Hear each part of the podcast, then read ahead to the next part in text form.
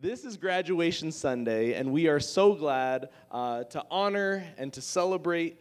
Um, but today is not just about honoring and celebrating, it's also about next steps. So when we talk about graduation Sunday, we're going to talk about um, going into a new season, going into uh, a new place in your life. And that is not just for our high school graduates uh, or the ones going from middle school to high school or elementary to middle. This can be something for everyone.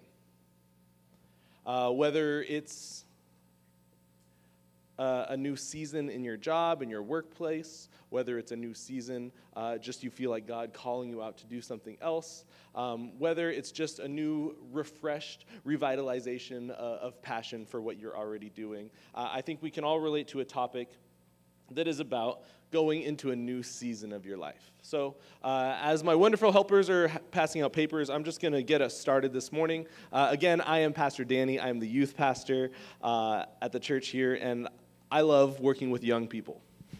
Uh, I get the privilege of hanging out with young people all the time, uh, and, and, it's just a, a, passion of mine to not just hang out with them, but to lead them to Christ. Uh, I wouldn't say that it is a fear of mine but it is a conscious thought that is always in my mind um, that when people grow up, come through youth ministry, and move on to their life, um, it's not a fear that they won't, but it's uh, a passion that they will continue to live for God and continue to serve God.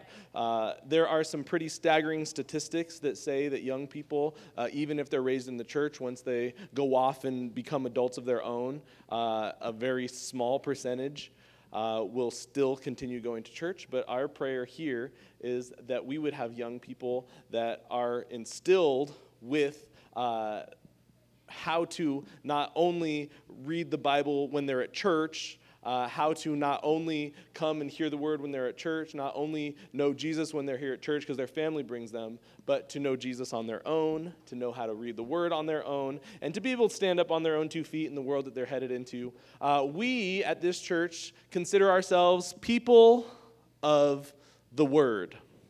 That's one of our core values. You heard Pastor Tim mention another one earlier when he said we all belong. But another one is we are people of the Word. And the Word should define who we are. The Word should be paramount or first every time we gather. And every time you come to Life Church, you will hear the Word of God whether you're right here in adult ministry, but it's not just in adult ministry, it's also in youth ministry, and it's not just there, uh, it is also in kids ministry. When it says we are people of the word, it does not just say we are adults of the word. Not just adults, it is we are people of the word. So, how many of you guys in here this morning are a people? Are you a person? Every single person, every single one of you that has breath in your lungs, that is alive right now, this message is for you because we are people of the Word and we're going to study God uh, and His Word, learn about what He has for us, learn that He is living inside of us here and now today, that He's not a distant God. Our children's ministry is not a babysitting service.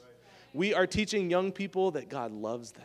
We are teaching young people the stories of the Bible that are, are crazy at times and how they can see God working in those stories and in their lives. In youth ministry, we are going through deep subject matter. We have gone through things like anxiety, depression, self worth, the fruit of the Spirit. We are currently talking about spiritual disciplines and how we can pull out spiritual disciplines going through the book of Daniel. Now, I haven't preached on Daniel uh, in youth ministry in a long time, but I am partial to the book of Daniel because I really like that name. It's a good name. Uh, so, if you were here, it was a couple weeks ago. I was able to preach three weeks ago. Um, how many of you guys were here for that? Anyone? So, if you were here, uh, I, I started on kind of the beginning of Daniel. We've been going through Daniel in youth group on Sunday mornings, probably eight or nine weeks now, and we're only on chapter three. Uh, I do want to point out an oopsie on my page. I'm very sorry. Uh, on your page there, it says Daniel chapter 2, verses 17 and 18. It is most definitely Daniel chapter 3. So I apologize for that. I was like halfway in printing 100 pages, and then I realized, and we, I, I knew you will have pens, so just write on there scratch it out. Number, this is chapter three. Uh, for those of you guys that are younger in the room, I just want you guys to know that when I am listening to a message, now this might not be everyone, but when I'm listening to a message, I am always doodling. So it is okay on your page if you have some of the corners of your page, if you have different drawings or something else to go along with your pictures. I just randomly have a journal and I randomly flipped. I actually didn't even look at this, but I have a message that says, How to Get What's New. I'm guessing this is from Pastor Tim, but I'm actually not sure because most of the time I label it. But I have like some weird Power Ranger looking dude right here. I have a face with weird eyes and some random doodlings, but it's mixed in with some good notes. Make a habit of reading the Bible every day. That's a that's good. We're going to be learning about that today. Also, right next to it, I have a really bad depiction of a pig. I don't know why, but he's next to a manger, so maybe the pig is worshiping baby Jesus. I don't remember. But whenever I take notes, I am always doodling. I'm just, I just went to another page. This is called Blind Man Resolutions. What are you bringing to Jesus? And apparently, I'm bringing to Jesus a snowman. There's a bicycle, there's some sunglasses, and a face. And it says process. And as it says process, it's fading out. So I'm pointing this out for all of you young people in the room that might think that when I'm talking, it might go on and get a little boring. Hopefully, it won't. But you guys can be doodling in here uh, on your page, on the corners, on the sides. A lot of what I do sometimes will relate to the message, although sometimes who knows? I guess I tried drawing baby Jesus at one point, but I'm not. I'm really not a good artist. But I do that to help out. So if you are a doodler or you want to start doodling, that is okay. Let me tell you, that is okay. Um, as we study the word this morning, uh, I am excited to bring you a story that I think we all know. But I'm not going to assume everyone knows it. I think most of us do, but I'm not 100% sure. We're going to hear a story that is about three characters in the book of Daniel that is not Daniel. Now, they're his three closest friends. Uh, if you were here a couple weeks ago, or if you're in youth ministry and you've been here the past couple weeks, we talked about during this time, King Nebuchadnezzar of Babylon took over the tribe of Judah. And as he took over, he took all of the things valuable to them. He took all of their valuable, holy, sacred things and he just took them away. He put new uh, government, new leadership, and he wanted everyone to fall in line of what was going on in Babylon. So he took like the four most eligible, uh, up and coming uh, young men who were gonna like be the new leaders, and he said, "I'm gonna take those ones, Daniel." Azariah, Hananiah, and Mishael, and he's going to take them and he's going to turn them into Babylonian royal army workers. And they're no longer going to be who they were. He's even going to give them new names. And the new names that he gave them were Belteshazzar for Daniel. And then you're going to understand what story we're getting into for the other three Shadrach, Meshach, and Abednego. I think it's really unfair that when we think of Daniel, uh, you, you've heard a, a, really popular story about Daniel before, right? Where he gets thrown into a lion's den, and it's called Daniel in the lion's den. We kind of all know it by that. But Daniel is Daniel's actual name, and we refer to him as Daniel, um, not the one that Nebuchadnezzar tried to take Daniel away from him and call him Belteshazzar. We know him as Daniel. But for some reason, these other three dudes, they get a bad rap. I think most of the, most of us know them as Shadrach, Meshach, and Abednego, but these are not their actual names. This is kind of like the false identity that King Nebuchadnezzar tried to put upon them. So their actual names, Hananiah, Azariah, and Mishael, um, were fighting for their identity. We're fighting for who they are, who God made them to be, who God called them to be. And in the midst of a government takeover, in the midst of a power shift, in the midst of some crazy things happening, uh, what we've been learning so far in youth ministry is that you need to hold on to your identity, who God has called you to be. But today, we're going to move on in the story. We already have seen some crazy things happen. We've seen King Nebuchadnezzar uh, promote some wise, it even says wise guys. I, I, just like to call them wise dudes, the, the smart people. Um, but mixed in with the wise guys, the, the, the, the high uppities of government, he had uh, some magicians, some sorcerers, some, uh, some astrologers, and he wanted them to all be advisors, even if they didn't agree with each other. They were all his advisors. So, King Nebuchadnezzar, uh, this is not where we're going today, but I want to give a little background to why we're going to get where we're going to get today. King Nebuchadnezzar has this dream. And he is pretty frightened by the dream, and he wants his dream to be interpreted. So he says, Which one of you guys can interpret my dream? And they're all like, Oh, yeah, sure. Tell us the dream, and we'll tell you what it means. And King Nebuchadnezzar is like, No, no, no, no, no. I need you to interpret my dream, but I'm not even going to tell you what my dream was. You have to know what my dream is, and then you also have to be able to interpret it. And the all of his magicians and sorcerers and all of his highest um, wise officials said, What you're asking is impossible. There's no way that, that can happen. Uh, and King Nebuchadnezzar gets so mad that he actually ends up with kids in here, he puts away with all of his highest uh, wise officials. He puts them all away, and they start coming. They start coming for Daniel and some of the other uh, people that weren't like right there in his, his court. So Hananiah, Azariah, Mishael. They start coming for them. And Daniel, it says he responds with wisdom and tact, and he says, No, hold on. Your other wise uh, counsel might not have known. They said it was impossible, but he actually says, I know a God. So give me a moment. He actually doesn't even have the interpretation at the time. He says, Give me a moment. I'll go tell the king what his dream means. So he goes.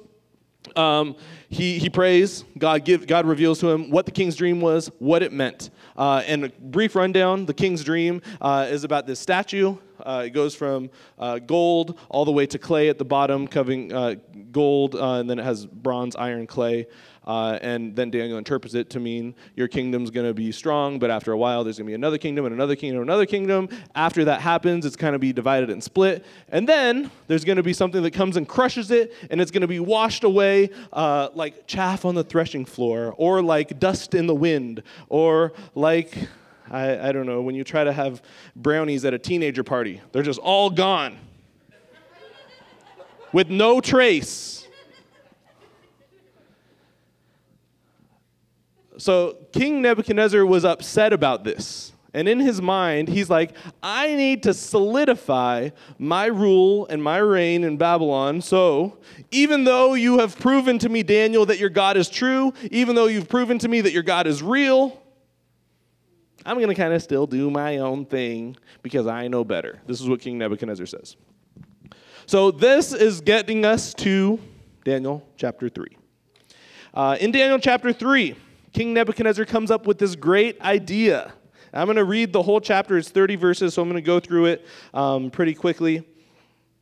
And then we're going to pull out some takeaways for our graduates and for those of us moving on to a new season of life ha- uh, need some fresh perspective on some next steps that, of what God has for you. So, in verse 3, I picked the smallest print Bible possible.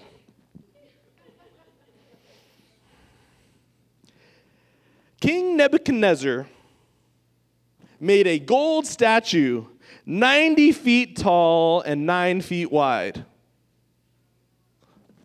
He already done messed up. In his dream, there was a statue, and you know what? It gets crushed. But he's like, I'm going to do better than that. I'm just going to make this big old statue. So he's, he's already messing up. So uh, and set it up on the plain of Dura in the province of Babylon. Then he sent messengers to the high officers, officials, governors, advisors, treasurers, judges, magistrates, and all of the provincial officials to come to the dedication of the statue he had set up.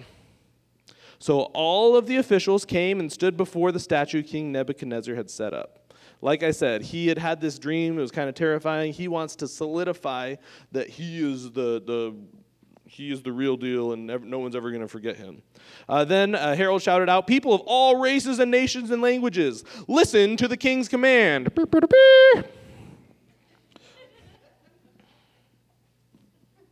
When you hear the sound of the horn, the flute, the zither, the lyre, the harp, the pipes, and other musical in- instruments, bow to the ground to worship King Nebuchadnezzar's gold statue. Anyone who refuses to obey this will be immediately thrown into a blazing furnace.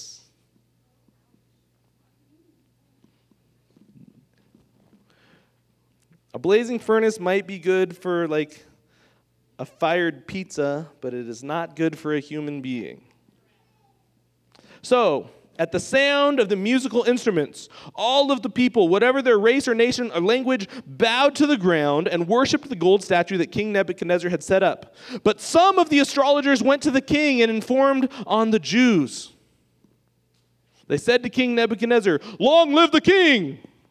You issued a decree requiring all the people to bow down and worship the gold statue when they hear the sound of the horn, flute, zither, lyre, harp, pipes, and other musical instruments. That decree also states that those who refuse to obey must be thrown into the blazing furnace.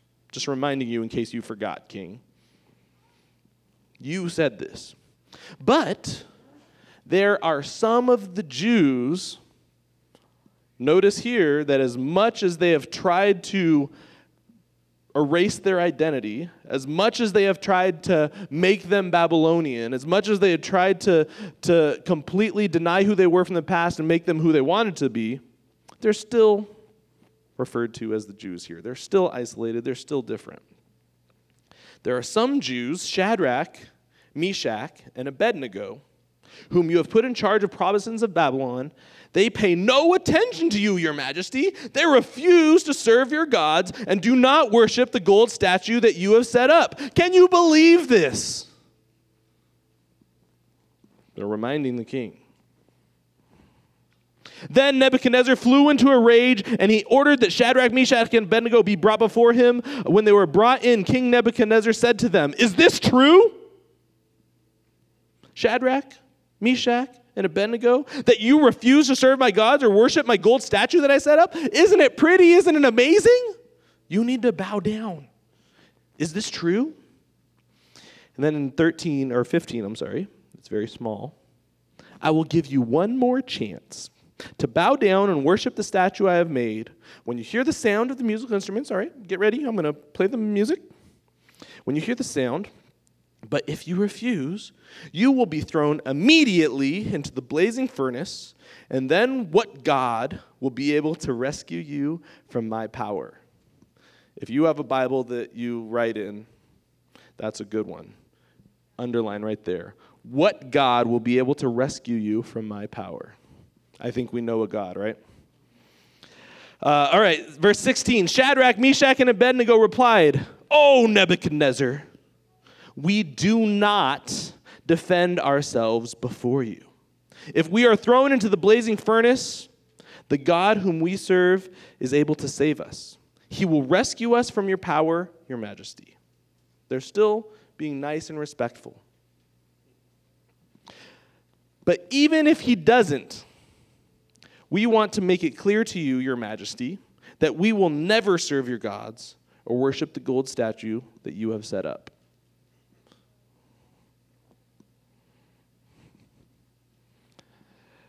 I'm gonna I'm gonna pause there real quick because I'm gonna I'm gonna I have three points I want you to write down. You see it on your page there? Three points. Point number one. I will stand up for the truth. I will stand up for the truth. I kind of made these as declarations this morning. Sometimes they go in different ways. Today they're declarations. Point number one I will stand up for the truth. Whether you are going off to college, whether you're going into a new phase of life, whether you're starting something new at work, whether you're going to something, uh, a, a new fresh start, remember to stand up for what is true. No matter what fancy objects they put in front of you, no matter how impressive, we will not bow before any other gods. And those gods might be popularity, those gods might be whatever you see on TV, those gods might be uh, video games, those gods might be other forms of addiction, those gods might be things that try to distract you from what is real, but we refuse to worship those gods, and we will stand up for what is true.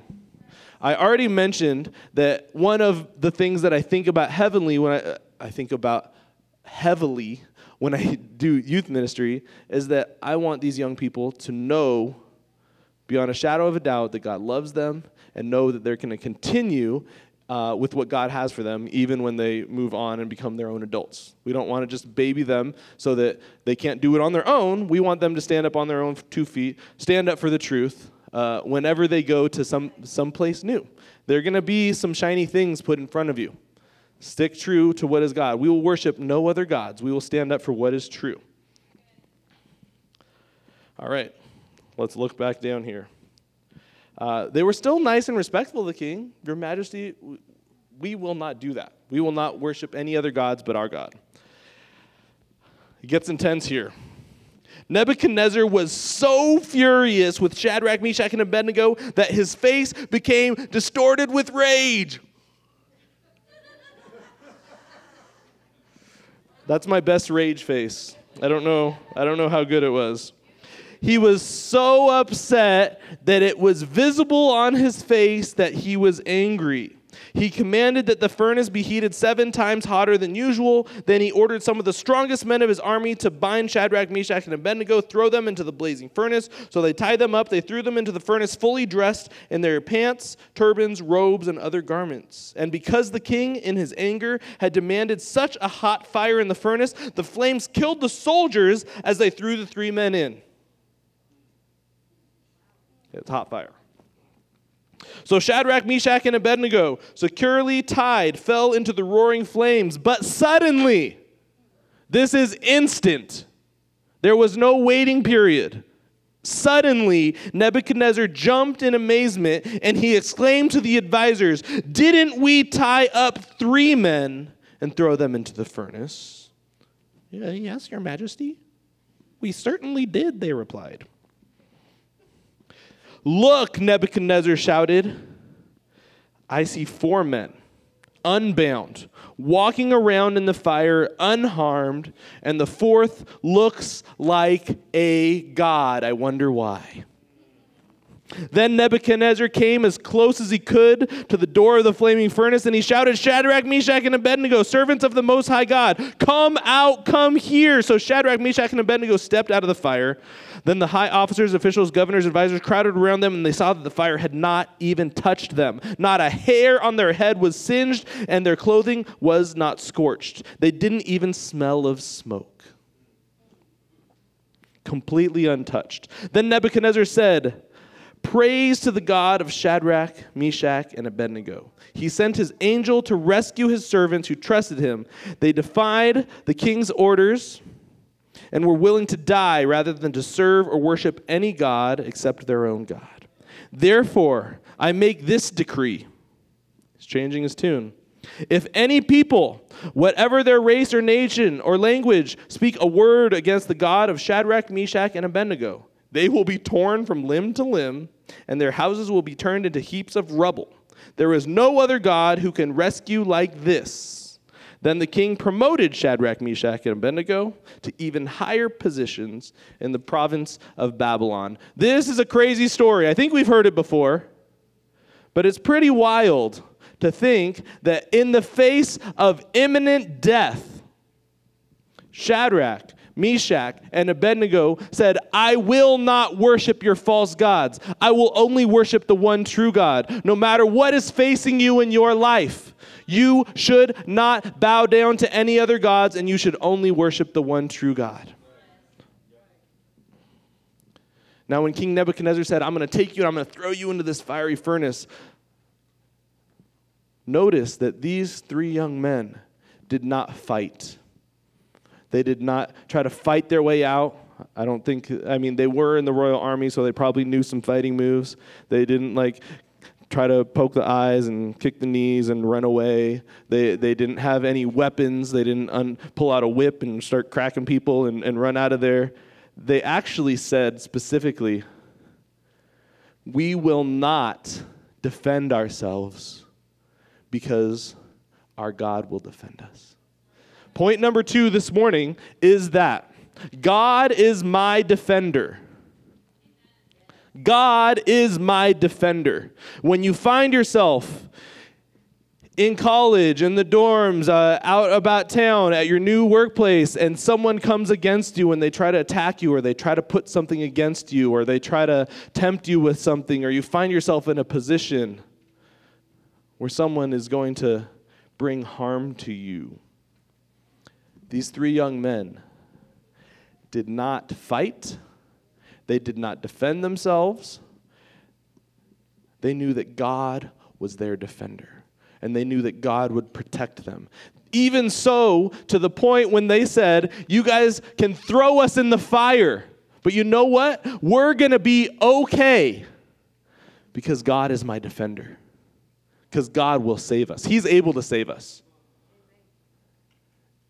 And these young men had so much faith in God, had so much boldness in them, that they said, Even if my God doesn't save me, I will still never worship your false gods.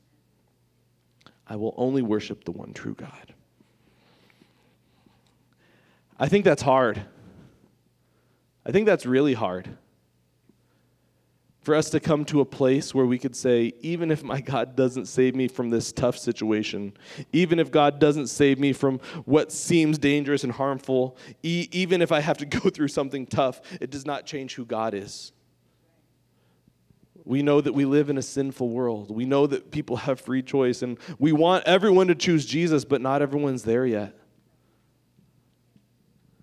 But what we're going to choose to do is we're going to let God be our defender. We're going to let God come in and, and save us. We're I, I love that picture of them being in the fire. And it, it's kind of like a, a, superhero, right? You, you know all the superheroes that can, like, Superman can, uh, he's like bulletproof.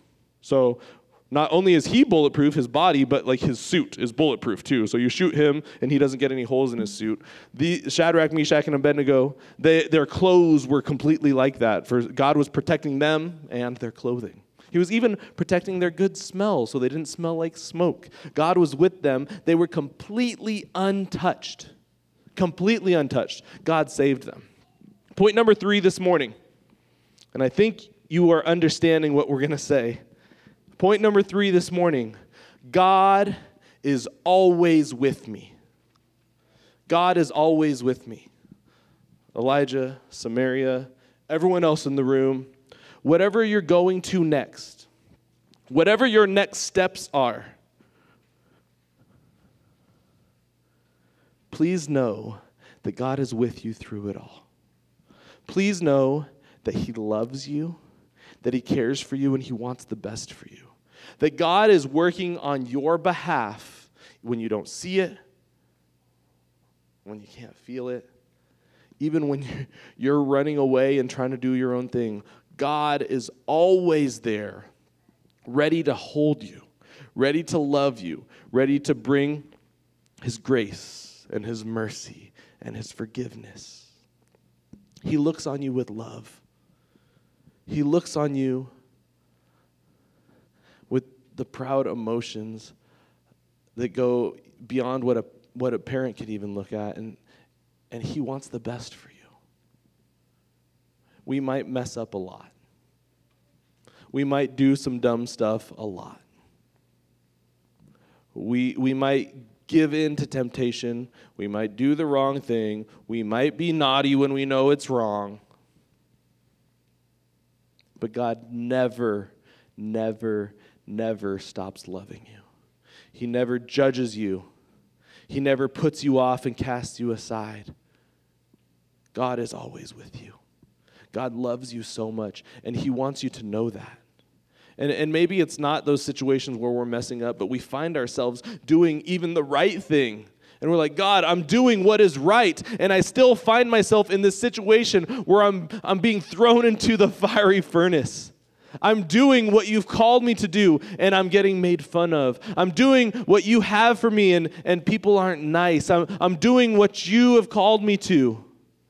And I still feel persecuted. I still feel picked on. I still feel like everything's closing in on me. In those moments,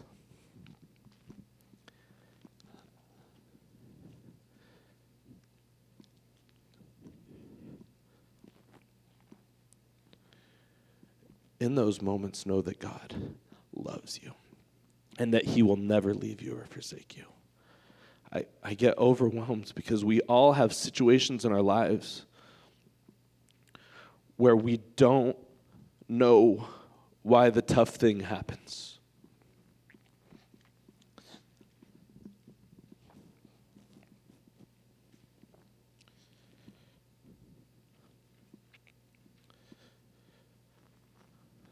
Sometimes, sometimes we put ourselves in those situations and it stinks.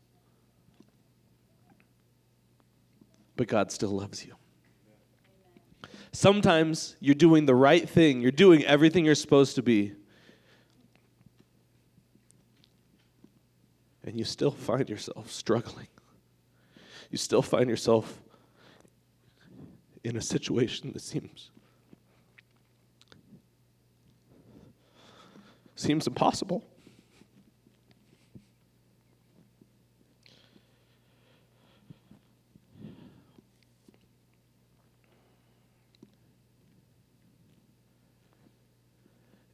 And just like these,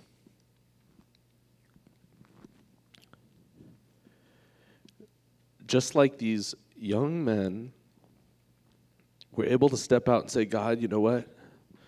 You're able to save me. I know you can. But even if you don't, you're still good. And I think we all struggle with that idea.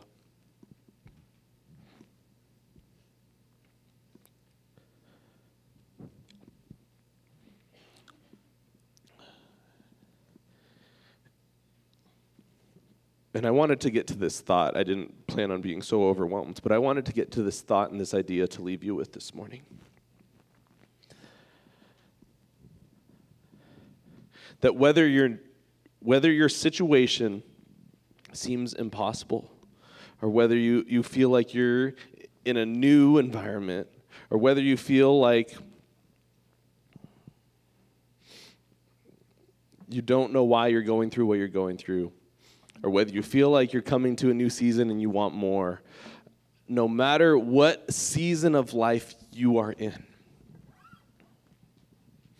if things are the best they've ever been and you're living on cloud nine, if you um, ha- have all these amazing opportunities in front of you and, and, and things are great, God is with you and He loves you and He wants you to succeed. He wants the best for you.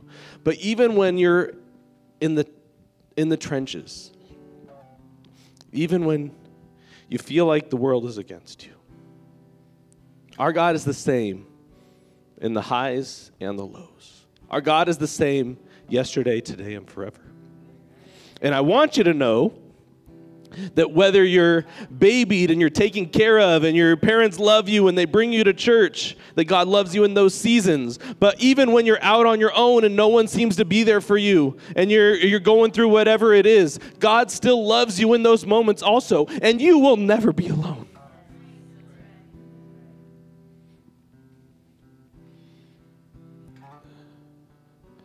What I want to leave you guys with this morning.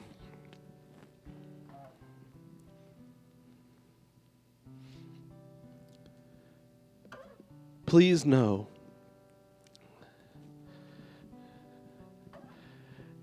that God wants the very best for you. God loves you, and He will never leave you or forsake you. There's many times in Scripture that it talks about this idea, but also in the song, the lyric that we were saying earlier, it, it says, I'll find the joy in every battle, because I know that's where you'll be. Sometimes in life, when, when we have it all covered and we think we're good, we can seem to feel like we don't need God, but you do in every moment. But it's really when we hit rock bottom and we come to an impossible wall that you realize you need God.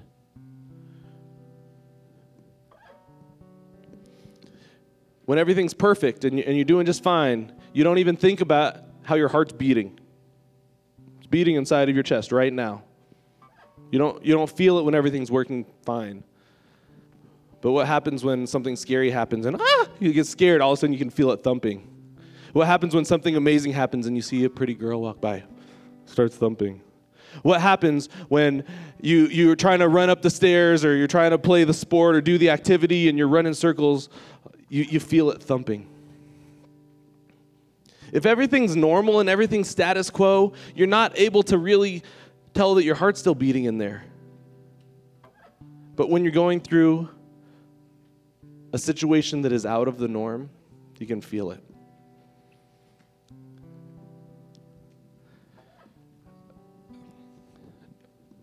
Don't forget that God is with you in the good times so that even in the rough times when you when all the panic sensors are going off and your heart is thumping and, and you don't know how to make it in those moments god is with you also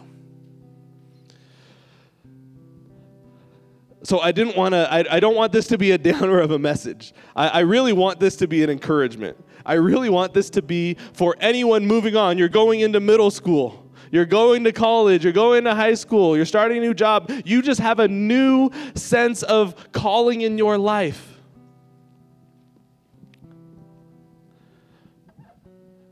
Step out with faith. Stand up for what is true, knowing that God will be your defender and He will always be there with you.